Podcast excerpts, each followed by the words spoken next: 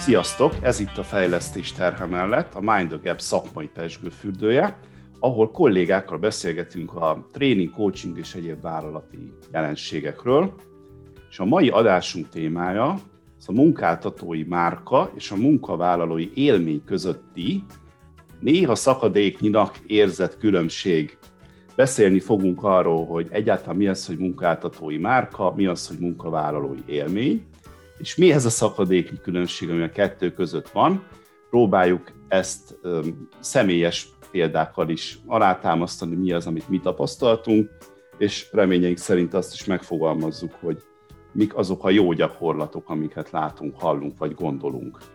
És akikkel ezt a beszélgetést lefolytatjuk, az Hadas Helga, karriercoach és szervezetfejlesztő. Sziasztok! Továbbá Gégő Juli, coach és tréner. Sziasztok! Én pedig Mezőfi Bálint, coach és fejlesztő tréner vagyok. Ugye munka, munkáltatói márka, munkavállalói élmény. Eszembe jut egy mondás, amit Péter Drucker fogalmazott meg még sok-sok-sok évvel ezelőtt, ami úgy szól, hogy a kultúra megeszi a stratégiát reggelire. És ez alatt ő azt értette, hogy a vállalati környezetben, ahogy az emberek a mindennapjaikat megélik, ugye ezt nevezzük vállalati kultúrának, ahogy gondolkodnak a cégről, az emberekről, önmagukról, ez egy ilyen megfoghatatlan, láthatatlan dolog, és hogyha ez bármilyen is, mondjuk az egy negatívabb vagy destruktívabb dolog, akkor akármilyen vállalati stratégiát ki lehet találni, bármilyen magasztos, magasztos célt kitűzhetünk, az nem fog működni, mert hogy a kultúra mindig erősebb lesz. És nekem ez a tételmondatom, én ezt bedobnám, és akkor beszélgessünk erről, hogy ez ugyanúgy igaz, véleményem szerint a munkáltatói márkára és a munkavállalói élményre is, tehát a kicseréljük a két kifejezést, akkor az én álláspontom az az, hogy a munkavállalói élmény az megeszi a munkáltatói márkát reggelire. Mit gondoltok erről, illetve egy kicsit beszéljünk szerintem arról, hogy mi ez a két fogalom. Mi az, hogy kezdjük talán, hogy mi a munkavállalói élmény? Mi az a dolog, ami megeszi reggelire ezt a másikat? Helga, te hogy definiálnád a munkavállalói élményt, mint szervezetfejlesztő? Hát ez egy picit nehéz kérdés, megmondom őszintén. Azért, mert ahány szervezet, annyi kultúra, és annyi fajta munkáltatói élmény társulhat hozzá, de az biztos, hogy az elmúlt években a munkáltatók rengeteg energiát fektettek abba, hogy a munka, munkavállalói élményt növeljék. Na most ez milyen formában jelent meg? Ugye az első lépések azok voltak, hogy hogyan csábítsák magukhoz a munkavállalókat, és ezért különféle akciókban jelent ez meg, például, hogy családbarát munkahely, vagy, vagy környezetvédő munkahely, vagy hasonló szlogenekkel ö, hívták föl magukra a, a, a cégek a figyelmet, a munkavállalók figyelmét, így egy picit értékrendben próbálta ö, ö, behúzni magukhoz a munkavállalókat. Amikor meg már bent, bent vannak a munkavállalók, és ők maguk is tudják alakítani ezt az élményt, tehát az igényeiket jelezvén a, a vezetőség felé alakítják ki ezeket a különböző ö, ö, olyan ö, komfortérzetet, vagy bármit növelő eszközöket, nem tudom, most, most hirtelen az jutott eszembe, ne haragudjatok, hogy így keresem a szót, mert egyfolytában az lebegett a szemem előtt, hogy volt egy gyár, ahol nagyon nehezen lehetett megoldani a dohányzást a munkavállalóknak, főleg akik a soron dolgoztak. És ők többször igényelték, többször jelezték a, a vezetőség felé, a vezetőség meg valahogy nem adott nagy fontosságot, mert úgy volt vele, hogy majd szünetbe kimennek és kész, de nem volt hely, nem volt megfelelő körülmény, és akkor egyszer csak a munkavállalók egyik ilyen ö, hétvégén, amikor éppen leállásos volt, vagy nem tudom, de nem volt munka, a, összefogtak és társadalmi munkában megépítették maguknak kint az udvaron a dohányzót tetővel, kis padokkal, kis mindenféle virágocskákkal, szenzációsan megoldották, természetesen engedélye de hogy ez is egy élmény volt, majd maga a, a, a szerve, az összeszerveződés is, ahogy ők ezt megoldották, és hát, hogy teret engedett neki erre a vezetőség, de végül is nem úgy jött ki ez a lépés. Szóval, hogy a fogalmat, ha megnézzük, és válaszolva a kérdésedre, én azt gondolom, hogy minden olyan esemény, dolog, ami javítja a munkavállalóknak a jó érzetét, a motivációját esetleg tudja emelni, amit tesz a munkáltató, az mind a munkavállaló élmény. Hát én ezt nagyon másképp látom, kell, hogy mondjam, és akkor itt vitatkoznék veled. Szerintem a munkavállalói élmény az az, amit a, egyszerűen a munkavállaló megél nap mint nap. Tehát azt, uh-huh az egy szubjektív érzés, hogy milyen ennél a cégnél dolgozni. És amiről te beszélsz, szerintem az a munkáltatói márka. Tehát, hogy mit szeretne üzenni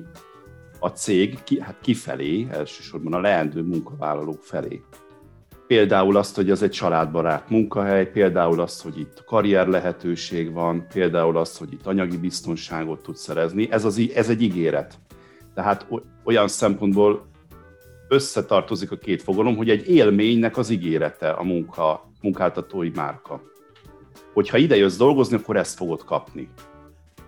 És hát amit példát mondtál, az valóban egy munka áll, az a, az a másik oldalon a megélés ennek. Hm? Hát ez egy nekem nagyon nem pozitív élmény, tehát amikor azt mondja nekem a munkáltató, például, hogy ez egy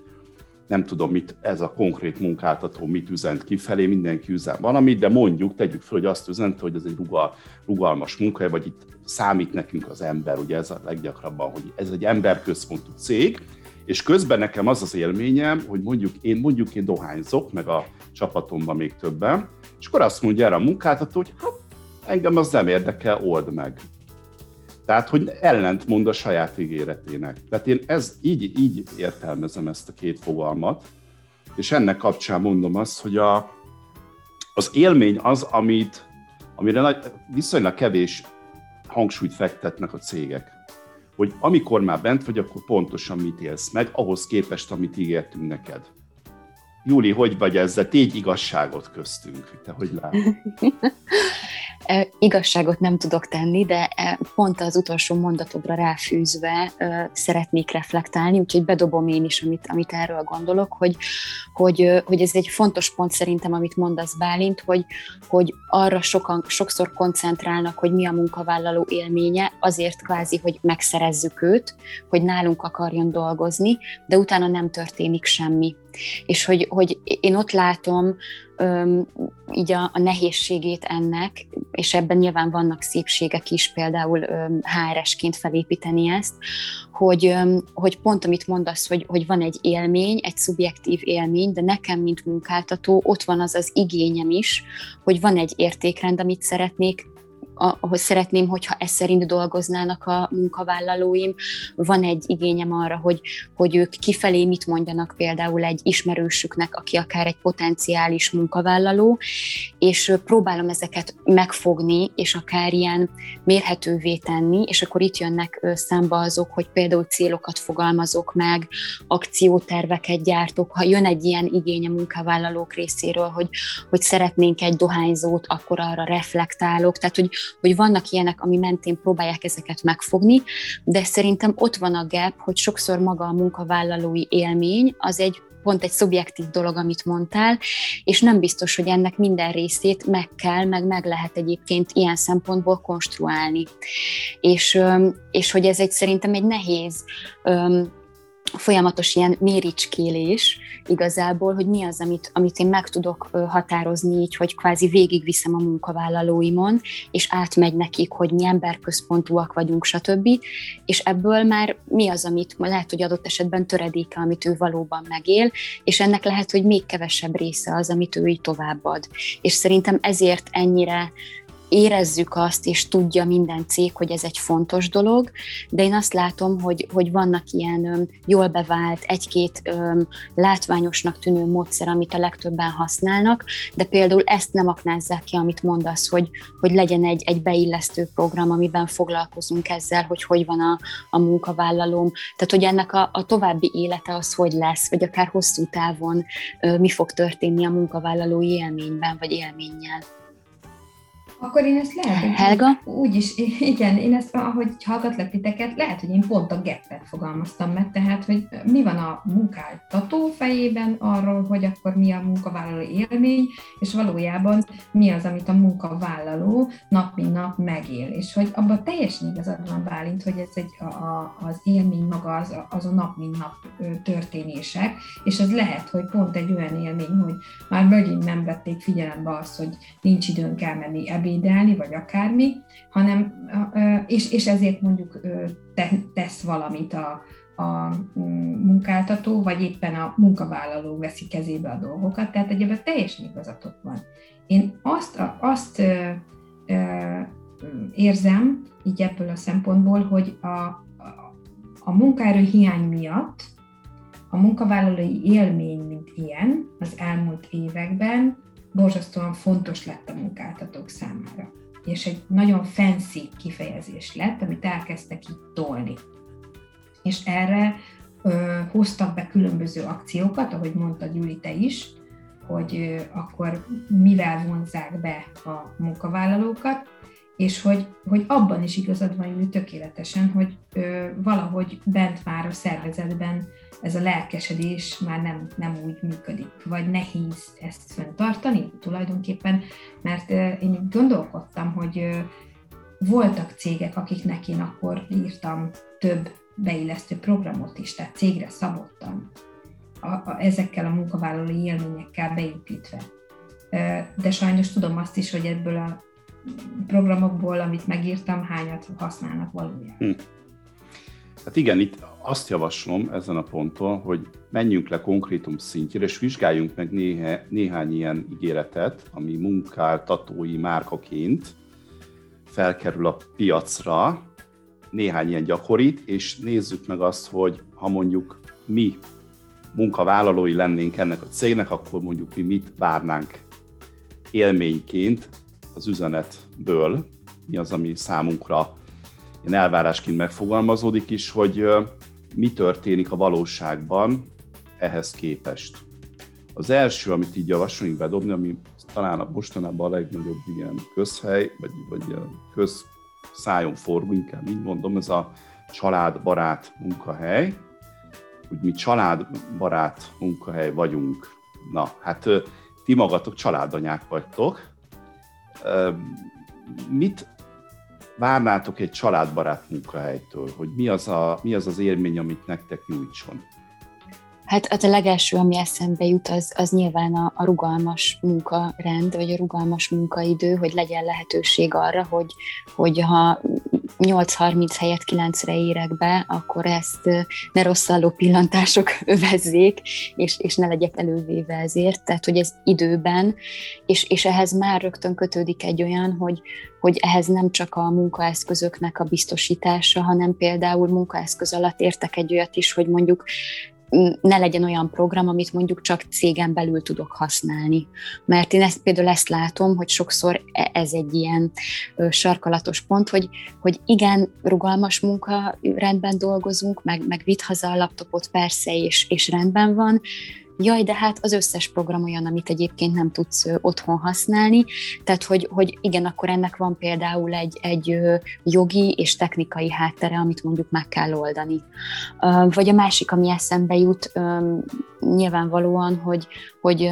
lehet, hogy lesz olyan, amikor mondjuk beteg a gyerek, és én nekem el kell kéreckednem egy munkahelyről, és hogy, hogy ebben tud-e partner lenni a vezetőm, a munkáltatóm. És akkor ez, ez már megint rögtön egy olyan, hogy lehet, hogy maga egy ilyen identitás nélkül a cég családbarát, de lehet, hogy maga a vezető, a képen felettem van, az picit másképp gondolkodik, vagy ő azt mondja, hogy hát én nem bízom meg annyira egy-egy munkavállalómban, hogy ő el fogja végezni a munkát, vagy hogy ő őt elengedjem, és, és itt már jön a nehézsége annak, hogy, hogy akár cégen belül is milyen különbségek lehetnek, vagy hogy itt jön be a nehézsége annak, hogy a valóságban mondjuk az, amit én ígérek külső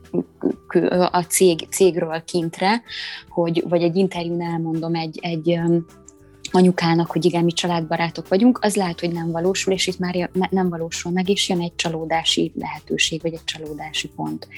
Helga, te, te miket mondanál? Nekem még az jutott eszembe így a családbarát munkahelyről, hogy amikor mm, egy tényleg valódi mm, szituációban az egész család ott dolgozik. Tehát apa meg anya is ott dolgozik egy munkahelyen, és ők meg aztán tényleg a, saját bőrükön érzik, hogy mennyire rugalmas a, a munkáltató, illetve veszi azt komolyan ezt a családbarát szlogent, amikor baj van a családban. Tehát, hogy legyen ez akár most itt a Covid alatt, hogy megéltük, hogy az egyik kiesik, akkor a másikra mekkora tehet, közben ott vannak a gyerekek, közben ö, otthon vannak online oktatásban, akkor hogy járjon be azt a, a másik szülő dolgozni. Tehát, hogy itt több olyan szituáció történt a, a pandémia alatt, amiben valójában meg tudták mutatni, vagy meg, meg lehetett volna mutatni a, a cégeknek, hogy hogyan nyilvánulnak meg itt a családbarát hozzáállással, és ezt jelezvén egy kicsit újra is lehetett volna fűzni, hiszen kicsit kipukkadt már ez a családbarát szlogen, tehát hogy nem nagyon lehet mit már beletenni. Igen, hát mondják, hogy bajban ismerszik meg az igaz barát, Szerintem ez a családbarát munkahelyre is igaz, hogy bajban ismerszik meg, hogy mennyire családbarát, és baj az most történt azért az elmúlt másfél évben bőven. Azzal egészíteném ki, azt, hogy erre visszatérek erre a gondolatra, de hogy amiket mondtatok, és egy kicsit általánosítanám, és azt mondanám, hogy nekem a családbarát jelző az azt jelenti, hogy egyáltalán elfogadják azt, hogy én nem csak egy munkavállaló vagyok, én több szerepbe vagyok egyszerre, hogy nekem van egy családom, és hogy én magam nevébe beszélve, én családapa is vagyok, amikor ott dolgozom, és minden ebből adódik, és nem várják el azt, hogy a, ezt a szerepemet, mint egy sapkát, kint hagyjam a kocsinak a kesztyűtartójában, amikor bemegyek dolgozni. És akkor ebben ilyen nagyon apró dolgok benne vannak, hogy mondjuk kapok egy telefont a nem tudom, feleségemtől, gyerekemtől, akkor az teljesen természetes, hogy mondjuk azt felveszem egy meeting közben, nyilván úgy, hogy kimegyek. Vagy mondok egy nagyon konkrét példát, szomorú eset, volt egy kollégám, egy családbarát munkahelyen dolgoztunk mindketten, és hát őtőle megvált a cég, és mint kiderült azért, mert hogy ő imádta azokat a pillanatokat a kisgyerekével eltölteni, amikor ő viszi őt be az óvodába, és viszi el az óvodából és az úgy történt meg, hogy hát reggel hétre vitte az oviba, mert hogy az volt a szabály valami miatt, hogy ott reggel hétre kell, nem tudom, és fél nyolcra járt be dolgozni, és négykor meg menni kellett ugyanúgy a gyerekért. És akkor ő fél nyolctól négyig dolgozott, nyolc és fél óra, fél óra ebédszünettel, tehát teljesen patent. Igen ám, csak ugye a csapat többi része az ilyen 9-9-30-10-re járt be dolgozni a vezetővel együtt. És csomó ilyen meeting volt, hogy négykor kezdődött, mert hogy ők akkor, akkor kerültek pont olyan állapotba, hogy ilyen nagyon kreatív, négytől hatig. És ő mindig mondta, hogy bocsi, hát én megyek a... a... De, de ugye ezt tisztázták, amikor oda belépett, hogy neki ez fontos, persze, persze. És aztán megváltak tőle olyan indokkal egy, egy, egy ilyen leépítés kapcsán, hogy hát nem érzik, hogy igazán tagja lenne a csapatnak, hogy nem érzik az elköteleződését, meg, meg hát azt látják, hogy neki az annyira nem is fontos. Tehát nálam itt kezdődik a probléma, hogy akkor nem mondjuk már magunkról, hogy családban, akkor mondjuk azt, hogy ennél a munkahelynél minket nem érdekel, hogy te családapa vagy, hogyha neked ez fontos, akkor menj egy olyan céghez, ahol mi a nem tudom, profitra megyünk rá, vagy a sikerességre, vagy az eredményességre. Nem tudom, tehát nálam mit bukik meg, és akkor visszatérve erre a gondolatra, hogy mi történik itt a jelen korunkban, ugye most a nagy visszatérés az irodába című fejezet, zajlik, és hogy hát itt is lehet hallani olyan sajnálatos eseteket, hogy családbarát munkahely mindenkit visszaparancsol, függetlenül attól, hogy be van-e oltva, vagy nincs beoltva. Például azokat is, akik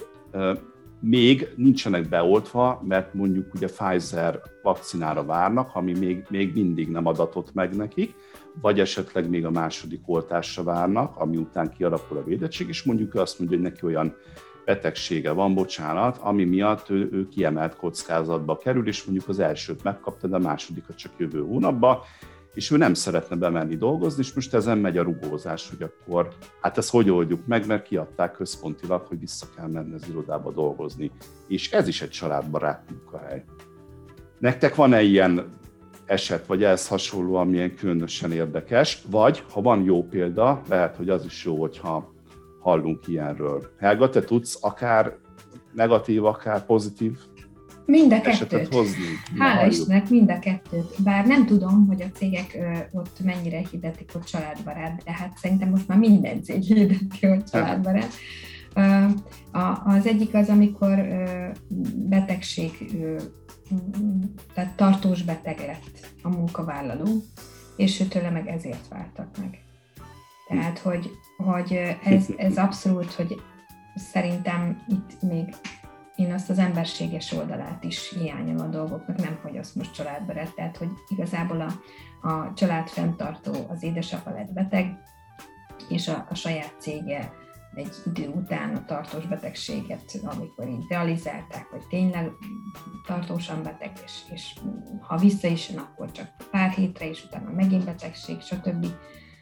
A kezelések miatt és akkor ezért megváltak tőle. Esélye sincs elhelyezkedni újra. Esélye sincs. Hát ez különösen embertelen és aljas. Igen. Kell, hogy mondjam. És ö, nincs is semmiféle védőhálója az ég egyet a világon. Tehát, hogy ez a másik, amit én nem értek, hogy, hogy munkajogilag is ez, ez miért nem alakítható úgy, hogy legalább akkor legyen lehetősége arra, hogy akkor valamilyen kárpotlás fele, vagy akármi fele fordul, legalább addig abban az időben, ha már nincsen se munkanélküli segélye, se semmi nem, és nincs munkája. A másik pozitív viszont az ott, ott inkább a munkáltató felelősségvállalását láttam a történetben. Ott egy mm, olyan munkavállaló hölgy volt, aki hosszas várakozás után sikerült teherbe esnie, és nagyon, terhe, nagyon nagy teher volt neki a munka, online munka érzem, tehát hogy otthoni munka volt, és de borzasztó stresszes, nagyon-nagyon sok feladattal, stb. És ő jelezte, hogy most már babát vár, és szeretné egy kicsit ezt a stresszt és a sok feladatot lejjebb adni, és mondta neki a vezetője, hogy hát most, most rögtön nem tudja megoldani, de nagyon igyekszik, hogy, hogy akkor kapjon segítséget, kapjon mellé, vagy átvegyenek tőle feladatokat, stb. Hát nem sikerült időben ezt megoldani. Most ki tudja, hogy mitől, lényeg az, hogy elvetélt a hölgy. És most ott tart, hogy ez számára egy óriási lelki teher, és ott tart, hogy, hogy ő elhagyja ezt a munkahelyet ezért. Tehát, hogy ő nagyon megbántódott, vagy nem tudom, tehát, hogy értitek, már mindegy, nem is ragozom a szituációt. És itt viszont a munkáltató, a vezető azt mondta, hogy maradjon otthon nyugodtan, akár egy hónapig is, tartják az ő pozícióját, sőt, hogyha arról van szó, akkor anyagilag is támogatják, tehát hogy nem, most ők abszolút ö, ráálltak arra, hogy, hogy megtartsák ezt a, a munkavállalót, vagy pedig, hogy valamilyen szinten mellé álljanak ebbe a szituációba. Szóval látni lehet ilyen-olyan példákat is, de ezt, én ezt úgy érzem azért, hogy mindig az élet írja, és nem az, hogy egy munka, munka, munkahely kiírja magára, hogy családbarát vagy nem. Igen, mert a végső döntést tulajdonképpen a konkrét vezetők hozzák meg, úgyhogy ezzel az a nehézség, hogy lehet, hogy a HR osztály, vagy a marketing, vagy nem tudom, akik ezzel foglalkoznak, ezt kitalálják sok-sok óra munka után, és én biztos vagyok benne, hogy ők ezt nagyon komolyan gondolják, ezek a szakemberek, és hogy az ő értékrendjükben ez így van, és hogy van három, négy, öt olyan ember a cégnél, ez a tím, aki ezt, ezt vér komolyan gondolja, csak utána ez nem jelenik meg a, a napi tevékenységek szintjén, mert mondjuk van egy olyan vezető, egy olyan csak az eredményre fókuszáló vezető a, a cégnél egy csapatban, ahol azt mondja, hogy hát oké, okay, ez köszi szépen, én is tudom, hogy ezek az értékek, de most az én csapatomba az én csapatomat meg én vezetem, és én mondom meg, hogy ki, mikor, hova mehet, és mit csinálhat. Na, hogy lehetne akkor, hogy egy kicsit konstruktívabbá is váljon a beszélgetés, hogy hogy tudnánk ezt, a, ezt feloldani? Tehát mit tudnánk javasolni, vagy látunk erre jó gyakorlatot, hogy ezek az értékek, hogy tegyük föl, hogy egy vállalat ezt tényleg komolyan gondolja, hogy nekünk, nekünk ez fontos, mert mondjuk a tulajdonosnak ez fontos, hogy családbarát legyen. És hogy lehet ezt valóban megvalósítani? Láttatok erre jó példákat? A jó példa, amit láttam, az pont egy ilyen eset volt, amikor ő családapa és ügyvezető is volt egy férfi, és ő abszolút belevitte a csapatába ezeket a, a rugalmas munkarend, nyugodtan menj el, hogyha el kell menni, ha beteg a gyerek, stb. Ott egyébként egy férfi csapat volt alatta, tehát hogy még csak nem is az, hogy akkor a nők is az anyák, hanem, hanem abszolút a, a, az apáknak a támogatása, és őnál azt hiszem az volt a kulcs, hogy egyrészt nagyon pontosan ismerte, hogy mivel jár az, az élethelyzet, amiben vannak a munkavállalói, és hogy ez a munka szempontjából mit kíván meg,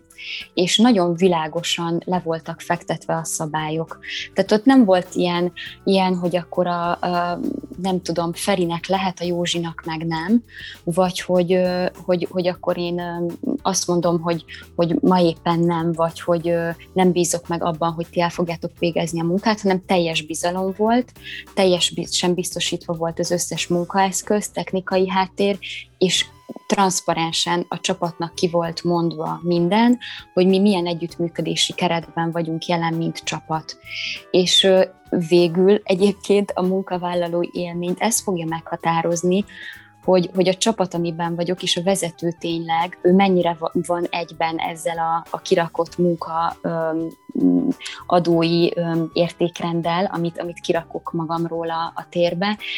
és, és hogy ez akkor érdeme, érdekes még szerintem, amikor tényleg a csapatból jön egy olyan kezdeményezés, például ö, olyan ö, példám is van, hogy meghalt az egyik munkavállalónak a, a férje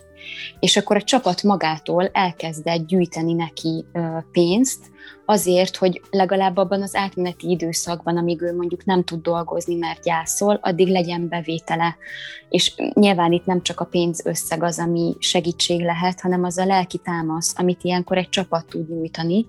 és ennek a nyomán nyilván nem csak a csapatot fogja kiemelni ez a munkavállaló, hogy mennyire jól esett neki, hogy ott van mögötte és támogatják, hanem azt fogja érezni, hogy jó itt dolgozni, mert jó a csapatom, és ezért jó a munkáltatóm. Tehát, hogy végül is ez fogja az élményt meghatározni, hogy a csapat, amiben vagyok, és a vezető az milyen,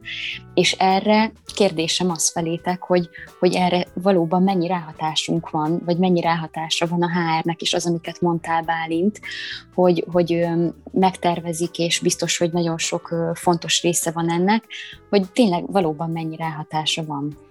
Hát nekem ez, most, amit mondasz, az nagyon érdekes módon behívja a, megint a kultúra szót, és tulajdonképpen én akkor ezt most raktam össze a fejembe, hogy munkavállalói élmény tulajdonképpen a kultúra, a munkáltatói márka az meg egy stratégia, amit szeretne a, a munkáltató, mint cég elérni, hogy egy bizonyos kép alakuljon ki róla a, pia, a munk, munkaerőpiacon. És akkor ez, ez így igaz, hogy a kultúra, ahogy a kultúra megeszi a stratégiát, így a kultúrává vált munkavállalói élmény megeszi azt a munkáltatói márkát, ami mondjuk egy stratégiai meetingen született meg, vagy meeting sorozaton. Én, ha így nézem, akkor egy picit egyszerűbb a történet, mert hogy kultúrafejlesztés, meg a kultúraváltás projekt, meg a kultúrának a gyakorlatba ültetésére vannak jó folyamatok. Azt szokták mondani, hogy hát minimum egy év, de inkább kettő, amíg egy ilyen végbe megy, ami kicsit olyan, mint a, mikor hát jó értelemben agymosás, tehát a szervezetnek az agyát átmossuk, és átalakítjuk, kicseréljük ilyen bitről bitre, emberről emberre, és hogy ez egy ilyen sziszifuszi munka, az a jó, hogyha egyszerre indul fölülről lefele és alulról fölfelé, és hogy áthatja az egész szervezetet. Láttunk már ilyet, tehát nem teljesen skifi, amit mondunk, hogy, hogy egy új kultúra meg tud így valósulni, viszont ez minden esetben vérveszteséggel jár, amit a cégnek fel kell vállalnia. Adott esetben lehet, hogy egy nagyon sikeres vagy egy nagyon eredményes vezetőnek az elvesztésével fog járni, mert egyszerűen ő nem illik bele ebbe a kultúrába, ebbe az újba, vagy ő maga deklarálja, hogy ő nem hajlandó ebbe az új kultúrába, hanem köszönjük szépen neki, jó ez, ami régen volt. Ebben az esetben egy felelős cég azt tudja mondani, hogy neki fontosabb ez az új kultúra, mint akár az az egy sztárvezető. És akkor hoz egy olyan döntést, hogy akkor fájó szívvel, de nélküle megyünk tovább. És hogy én láttam már erre példát tehát azért mondom, hogy vannak olyan tökös cégek, vállalati ügyvezetők, hárvezetők, akik ezt meg, mert értik, hogy ez miről szól, hogy ez arról a több ezer emberről szól valójában, akik még lehet, hogy egy részük nincs is nálunk, nem is dolgozik nálunk, de majd nálunk fog, akiknek a mindennapos munkavállalói élményéről beszélünk. Én abszolút egyetértek, és itt jön az a, a válasz, Juli, tulajdonképpen, amit feltettél, hogy hol van itt a ráhatása HR-eseknek, és szerintem itt, amit a Bálint mondott, hogy legyen olyan tökös, hogy beleáll ebbe a szituációba, és akár ö, egy kicsit ilyen vízióba látja azt, hogy, hogy merre fele fog haladni ezzel a kultúraváltással a cég, ö, mit nyer vele, és hogy ö, ki tudjon állni mellette, még akár ilyen szituációban is, amit nem említette a Bálint, hogy szembe menni egy olyan vezetővel, akinek nem megy ez a váltás. És még abba is beleállhat, hogyha esetleg előtte nem volt mondjuk az evidens mindenféle szempontból, hogy ha mm, családbarát munkahely, hogy lesz igazán valódi munkavállalói élmény, hogy ugye kérdezzük meg a dolgozót, hogy neki mi fontos. Tehát van oké okay, az a fajta stratégia, amit a vállalat szeretne, hogy na akkor ezek a mentén vigyük végig ezt az egészet, de hát ott van maga a munkavállaló, aki viszont abszolút tud erre választ adni. Én nekem csak ide Helga, hogy igen, hogy kérdezzük meg, és utána, ha megkérdeztük, akkor tegyük is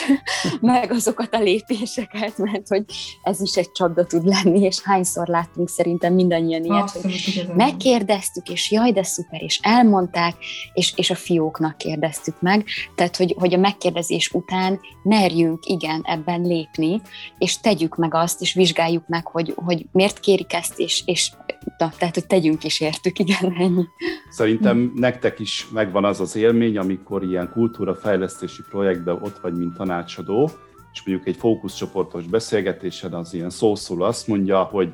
hát ez az ötödik alkalom, minden évben megkérdezik a véleményünket, hogy hogy látjuk, minden, én minden évben elmondom, hogy mi az, ami szerintem gáz, és elmondom, hogy hogyan kellene, és aztán nem történik semmi, és aztán következő évben megint. És most megint itt vagyunk, és most megint el fogom neked mondani, és akkor erre mi meg azt válaszoljuk, hogy de hát reméljük, hogy idén fog történni valami. De aztán van, hogy akkor se fog történni, mert a mi kompetenciánk az odáig ér, hogy letesszük az asztalra, javaslatot teszünk a,